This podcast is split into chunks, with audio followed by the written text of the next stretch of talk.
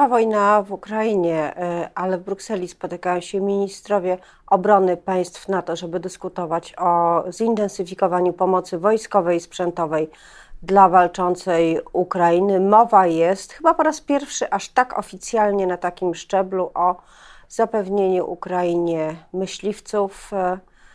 Spodziewane są w dodatku jakieś konkluzje, co też w świecie dyplomacji nie jest oczywiste. Swoją ofensywę dyplomatyczną, dyplomatyczną wzmaga też prezydent Polski Andrzej Duda. Będzie się spotykał z przywódcami państw. Zacznie od Zuzanny Czaputowej z, ze Słowacji. Pani prezydent, wszystko to także w ramach koalicji mającej wspomóc Ukrainę, a wszystko to jeszcze w kontekście wizyty amerykańskiego prezydenta Joe Bidena w Polsce, która nastąpi już za tydzień w rocznicę wybuchu tej bardzo okrutnej i brutalnej wojny. W polskiej polityce natomiast czas ta, nastał czas powrotów, rozstań, koalicji, zrywania relacji, czyli trochę tak jak w miłości, co być może pasuje do dzisiejszego akurat dnia, ponieważ mamy, proszę Państwa, walentynki. O tym wszystkim będę już za chwilę rozmawiała z moim gościem, Zuzanna Dąbrowska. Dzień dobry. Moim gościem jest posłanka niezależna Hanna Gil Piątek. Dzień dobry Pani poseł. Dzień dobry Państwu, dzień dobry Pani redaktor. Podkreślam to słowo niezależna, bo do tej pory nie miała Pani zbyt wielu okazji, żeby z takim przymiotnikiem występować. Jak się Pani czuje jako posłanka niezależna? Bardzo dobrze. Kiedy nie mieliśmy jeszcze koła i ja przyszłam do ruchu Szymona Hołowni dwa i pół roku temu, to też miałam taki tytuł posłanki niezrzeszonej. To znaczy tytularnie nie mogłam reprezentować ugrupowania, dopiero kiedy jest trójka posłów i zawiązuje się koło w Sejmie, od wtedy można używać jakiegoś znaku. Ale ja w tej chwili jestem rzeczywiście taką zupełnie niezależną, jak pani redaktor powiedziała, posłanką i przez ten czas, który teraz nastąpi, poświęcę się własnej pracy, mam jej bardzo dużo. A jak długo potrwa ten okres niezależności? Wybory idą, pani poseł, pani jest polityczką, ma pani taki zawód, chce pani na pewno startować w wyborach. Nie wyobrażam sobie, żeby nie. To z kim? Pani redaktor, co będzie, zobaczymy. Ja powiem, jak mój przyjaciel Andrzej Rozenek, który wyszedł z lewicy, też miał swoje powody do tego. Chciałabym startować z dużego bloku opozycyjnego, który jest w stanie wygrać z Jarosławem Kaczyńskim i w sposób oczywisty przejąć rządy po wyborach. I to byłby rzeczywiście idealny, to, to byłoby rzeczywiście idealne. Natomiast czy taki blok będzie, w tej chwili szanse maleją, ale ja cały czas wierzę na to, że opozycja przynajmniej w dużej części jeszcze jest w stanie się porozumieć. A czy gdyby były trzy listy, czyli tak jak mniej więcej teraz się to rysuje, czyli e, Hołownia z P S L-em, Koalicja Obywatelska i Lewica, to znajdzie Pani swoje miejsce w tym trzecim e, czubku trójkąta, w którym jeszcze Pani sił nie próbowała, e, czyli w Koalicji Obywatelskiej. No na, naturalną koleją rzeczy Lewica, e, Polska dwa tysiące pięćdziesiąt, to teraz? Pani redaktor, ja myślę, że że trójkąt ma zawsze ostre rogi, tak? To jest jakby matematyczna konieczność. Natomiast ja bym wolała to koło, które jest się w stanie potoczyć ku przyszłości. Oczywiście takie marzenia nad tym, żeby była wspólna lista, prawdopodobnie niestety są marzeniami ściętej głowy, bo Lewica zapowiada, że prawdopodobnie pójdzie do wyborów sama, ale wszystko się jeszcze może wydarzyć, bo tutaj też wewnątrz Lewicy słychać różne głosy. Ja się w tej chwili nie wiążę z żadną formacją i z żadną formacją też nie, nie wiążę planów, tak? Zobaczymy, co będzie. Ja kibicuję wszystkim ugrupowaniom po stronie opozycji demokratycznej. Nie zrywam też, tak jak pani redaktor mówiła ogólnie przed, na, na początku programu, nie zrywam też relacji, bo uważam, że każdą część opozycji demokratycznej trzeba wspierać. Ale martwi mnie to, że ona pójdzie właśnie w takim trójkątnym układzie prawdopodobnie. Znaczy jest takie ryzyko, że po wyborach okaże się, że wygraliśmy, to znaczy w sumie jako opozycja mamy większość głosów, ale już misja tworzenia rządu idzie do do komitetu, czyli ugrupowania, które miało głosów najwięcej, a to będzie zapewne PiS w, te, w takim układzie, jeżeli pójdziemy rozdrobnieni. No i w, w tym momencie niestety istnieje ryzyko jakichś podłych zagrywek ze strony Jarosława Kaczyńskiego, a właściwie nawet nie ryzyko, tylko pewność. Nie chciałabym się obudzić w takim scenariuszu, nie chciałabym, żeby opozycja po wyborach była niepozbierana. Lepiej się umówić wcześniej, lepiej um, zakopać topory wojenne, usiąść i, i jakkolwiek zacząć tę współpracę i rozmowę o tym, jak my chcemy widzieć Polskę i ją naprawiać po Prawie i Sprawiedliwości, niż w tej chwili się przegrupowywać. No może to jest konieczne rzeczywiście, ale ten sojusz mojego ugrupowania, który budowałam przez dwa i pół roku z, z, z, ze wspaniałymi ludźmi, tak? Sojusz, który w tej chwili rysuje się na horyzoncie, taka, taki blok ludowo-konserwatywny z P S L-em, no to już nie jest moja bajka. To znaczy, tu, tu już trzeba stanąć i powiedzieć to... Przeszkadza pani ten konserwatyzm? To jest ten, ten krok za daleko. Hadecja jeszcze tak, konserwatyzm nie? Pani redaktor, jeszcze ja bym, jeżeli szukać takich definicji w, w pojęciach politycznych, to Polska dwa tysiące pięćdziesiąt mieściła się w czymś, co nazwałabym chrześcijańską socjaldemokracją. Tak? To byli, to, to, to są osoby, które przyszły ze środowisk naprawdę otwartych. Tak? To są otwarte głowy, to są ręce, które pomagają innym ludziom, to są ludzie, którzy naprawdę wnoszą do polityki coś nowego.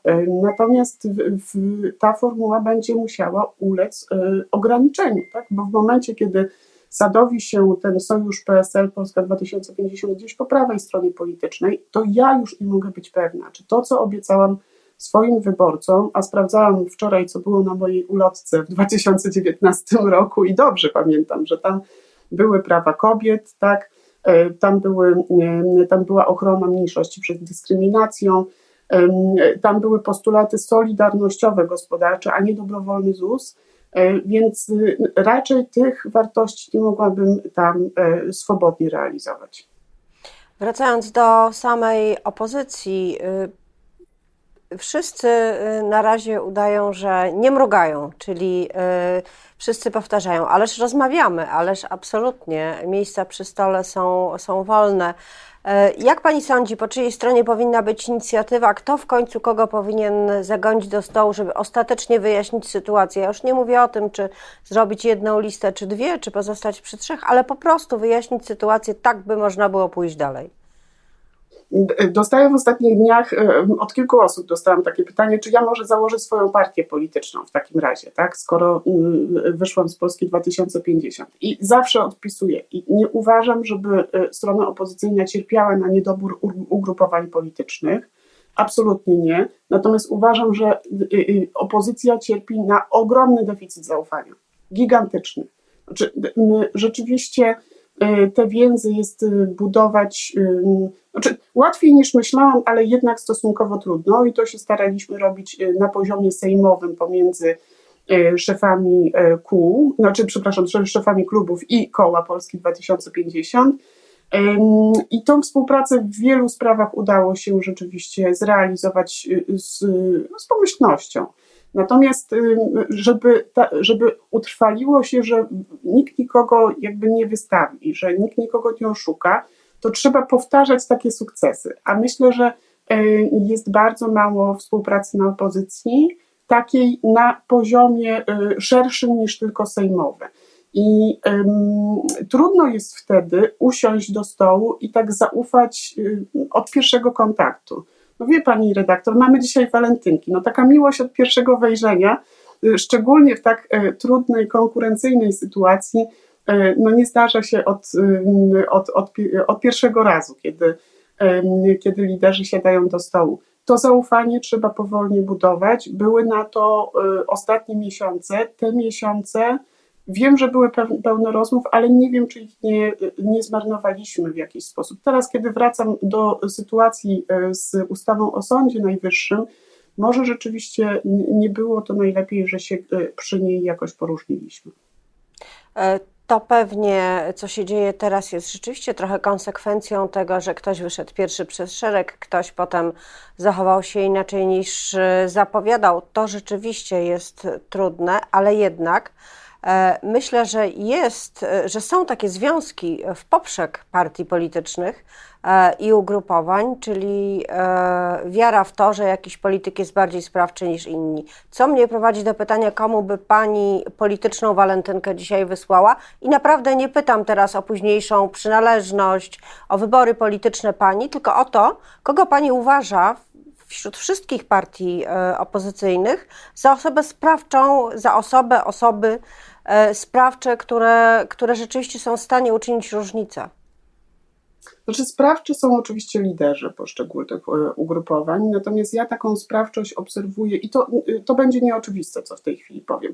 Ja taką sprawczość również w budowaniu relacji na tym poziomie poprzecznym, tak jak pani redaktor mówi, widzę w Sejmie u, u, u posłów, którzy, których, którzy nie zajmują czołówek doniesień prasowych. Tak? To znaczy to jest taka zwyczajna, dobra praca, która buduje gdzieś współpracę, ale jednocześnie daje sprawczość. No Marta Golbik na przykład, którą bardzo serdecznie pozdrawiam, zajmuje się sprawą psychiatrii i psychiatrii dziecięcej. To jest bardzo ważny temat.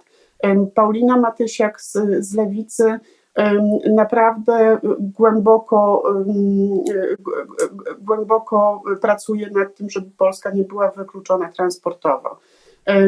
Razem z Krystyną Siblińską, Frankiem Starczewskim, Beatą Maciejewską ciągniemy parlamentarny zespół do spraw miast, żebyśmy mieli czym oddychać w tych miastach, żebyśmy mieli mniej betonozy i może mniej tych zjawisk, które się określa patodeweloperką. Może po prostu ta nasza codzienność miejska będzie kiedyś dzięki temu lepsza. I te osoby, które po prostu pracują tak, no, na takim poziomie, chciałam bardzo, bardzo serdecznie pozdrowić.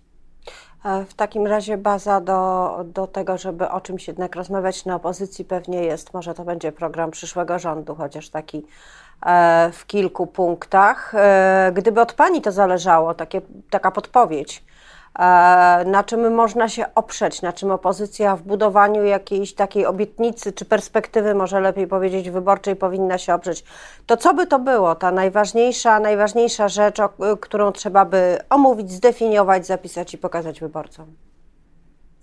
W, w, w badaniach, badania pokazują, że Polakom najbardziej doskwierają deficyty systemu ochrony zdrowia, ale ja myślę, że jest, i tutaj się jesteśmy w stanie jak najbardziej, myślę, porozumieć, jest jeszcze kilka innych płaszczyzn, na przykład cofnięcie tych horrendalnie złych skutków Polskiego Ładu, które, przez które padają firmy, które dotykają rzeczywiście nas wszystkich. To, że w, w tej chwili no, praworządność oczywiście jest takim taką płaszczyzną. Widzieliśmy ten dylemat przy ustawie o Sądzie Najwyższym. Jednak wszyscy na opozycji demokratycznej chcieliby żyć, znaczy chcieliby przywrócić Polskę z przepisu w tej sprawie. Myślę, że absolutnie porozumiemy się właśnie co do tego, że dzieci nie powinny podejmować prób samobójczych, a szczególnie te próby samobójcze nie powinny być w takiej ilości aż udane. Myślę, że jesteśmy w stanie rozmawiać o nawet o sprawach światopoglądowych, tak? Czyli o, o w, w jakimś zakresie, bo y, myślę, że co do związków partnerskich bylibyśmy się na przykład w stanie pogodzić. Nie wiem, co z kwestią y, aborcji, ale tutaj ugrupowania deklarowały powrót do przynajmniej tego, co nazywano kompromisem, tak? Przed wyrokiem Trybunału Konstytucyjnego. Jest wiele punktów wspólnych. No, widzi pani redaktor, my tutaj siedzimy i ja to z głowy wymieniam, tak? Czyli już właściwie każdy z nas wie, że jesteśmy w stanie na te pierwsze sto dni po PiSie program ułożyć, ale również rzetelne rozliczenie tych wszystkich, którzy przez ten czas po prostu nadużywali, korumpowali, kradli. Ludzie naprawdę, z którymi rozmawiam, nie tylko w okręgu, tylko w, którzy rozpoznają mnie czasem na ulicy, spotykam i pogadamy chwileczkę. Mówią, nie możecie tak tego zostawić, to znaczy musi tych, których, którzy, którzy tak zniszczyli polskie państwo, spotkać kara, ale to nie może być kara w logice politycznej zemsty, to musi być oczywiście rozliczenie nie przez polityków, a przez sądy. Natomiast powinniśmy też o tym jak najbardziej pamiętać. Chcę jeszcze zapytać o to, jak Pani e, obstawia, czy Trybunał Konstytucyjny spotka się, czy wszyscy sędziowie, którzy są wymagani do kworum pełnego składu, spotkają się, żeby rozsądzić e, kwestię nowelizacji ustawy o Sądzie Najwyższym skierowanej do Trybunału. No właśnie pytanie, czy Julii Przyłębskiej, ale to jest e, pytanie bardzo trudne obecnie. Czy to się uda, czy, czy w ogóle dojdzie do rozmowy na ten temat?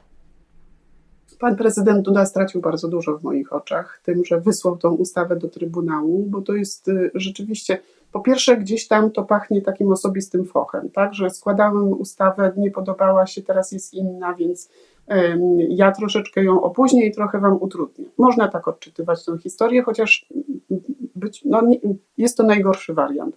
E, z drugiej strony takie interpretacje się po prostu pojawiają i narzucają się to, to, to normalne. W, sądzie, w Trybunale Konstytucyjnym um, mamy bunt, tak? Mamy bunt pana Święczkowskiego z piątką innych sędziów um, i to jest więcej niż jedna trzecia składu, czyli w, um, przeciwko pani, znaczy tam, tam się tłuką po prostu, Kaczyński z Ziobrą, tak? Tylko że na poziomie y, Trybunału, y, więc może być problem z ustaleniem składu, to mówią specjaliści. Zobaczymy, co będzie oczywiście i zobaczymy, czy ta ustawa przejdzie, czy nie. Moim zdaniem będzie miała kłopot z przejściem przez Trybunał Konstytucyjny. Tutaj oczywiście wszystko się może okazać, ale Trybunału używa się też, pani redaktor, jako zamrażarki bardzo często. I być może, znaczy, być może to po prostu trafiło tam na święte nigdy. I co prezydent wycofa i powie, że mu się jednak podoba, w ogóle nie wiem, czy ma taką procedurę. Może prezydent czeka na... Na nowy projekt, już, już projekt opozycyjny. A środki europejskie będą cały czas zablokowane. I to, to jest prawda, co pan prezydent Duda powiedział, że my musimy pracować nad odblokowaniem innych, innych spraw, które są warunkami do tego, żebyśmy środki z K P O otrzymali. Oczywiście między innymi ustawa wiatrakowa, wiadomo. Ale, ale tak nie można po prostu, to znaczy to są środki, na które wszyscy jako Polacy czekamy, kosztowało nas to dwadzieścia miliardów złotych ponad w zeszłym roku, że ich nie dostaliśmy i to był, jak to się mówi, ten pomaga, kto w czas pomaga, tak? Czyli te środki stracone w zeszłym roku, one znaczą o wiele więcej niż kiedy je dostaniemy, powiedzmy dopiero za rok, dlatego że one mogły już pracować w czasie, kiedy była inflacja, kiedy był kryzys, mogły poprawić wiarygodność inwestycyjną Polski, mogły dzięki przewalutowaniu również nieco poprawić kurs, znaczy kurs złotówki i wskaźniki inflacyjne. To się już nie stanie. Niestety. To się już nie stanie. Na koniec proszę o opinię na temat znaczenia wizyty prezydenta Bidena w takim ujęciu, na które chyba wszyscy czekamy, czyli czy taka wizyta i też wysiłki, które są podejmowane na rzecz dozbrojenia Ukrainy, mogą zapewnić skuteczną obronę przed postępującą ofensywą rosyjską teraz w rocznicę wybuchu wojny i w związku z tym doprowadzić do zmiany w przebiegu tej wojny i przybliżyć perspektywę jej zakończenia. Tę wojnę trzeba skończyć jak najszybciej zwycięstwem Ukrainy. Co do tego nie mam wątpliwości, dlatego trzeba Ukrainę odpowiednio dozbroić, również jeżeli chodzi o myśliwce. Tutaj no, powinna być ta decyzja rzeczywiście szybko. Mam nadzieję, że ta decyzja pana prezydenta Bidena, że Polskę odwiedzi, jest takim znakiem i troszeczkę pomoże ministrom, którzy będą teraz obradować z państw NATO w podjęciu odpowiedniej decyzji. To jest naprawdę bardzo ważna rzecz, żebyśmy, żeby Ukraina miała czym walczyć, dlatego że ta, w tej chwili Rosjanie wykrwawiają, wykrwawiają na froncie poszczególne punkty oporu, tak, na przykład Bachmut, który odwiedziliśmy w, i zawieźliśmy tam pomoc miesiąc temu, jest w tej chwili odcięty od świata i oblężony. Tam rzeczywiście sytuacja już była trudna, ale w tej chwili jest tragiczna. Ukraińcy oczywiście bronią wszystkiego, co mogą. Oni walczą tam dzielnie i czym się da, bo pamiętam, jak mi, jak mi pokazywali taką samoróbkę bombę, tak? To znaczy z kawałka rurki kanalizacyjnej ładunek wybuchowy, który się podczepia do, do drona, który jest w stanie rzeczywiście zadać poważne szkody Rosjanom. Więc takimi domowymi sposobami y, oczywiście da się zadać straty Rosjanom, ale one nie wystarczą, żeby odeprzeć tę prawdopodobnie zbliżającą się wielkimi krokami ofensywę, która nastąpi. Nie wiemy, co z ofensywą z Białorusi. Ona też może y, na przykład w, no być lada miesiąc, tam oczywiście y, od strony Białorusi są wielkie bagna. Kiedy to rozmarznie na wiosnę, pewnie trudno będzie, y, y, pewnie trudno będzie stamtąd prowadzić działania wojenne i wrogie wobec Ukrainy, ale wszystko, tak jak mówię, może się zdarzyć i, i ta pomoc dla Ukrainy powinna przyjść jak najszybciej. Trzymamy więc kciuki za ministrów, żeby mądrze zdecydowali, za ministrów obrony państw NATO. Ja bardzo dziękuję za dzisiejszą rozmowę. A moim gościem była posłanka niezależna i niezrzeszona Hanna Gil Piątek. Miłego dnia. Miłego dnia, dobrych walentynek.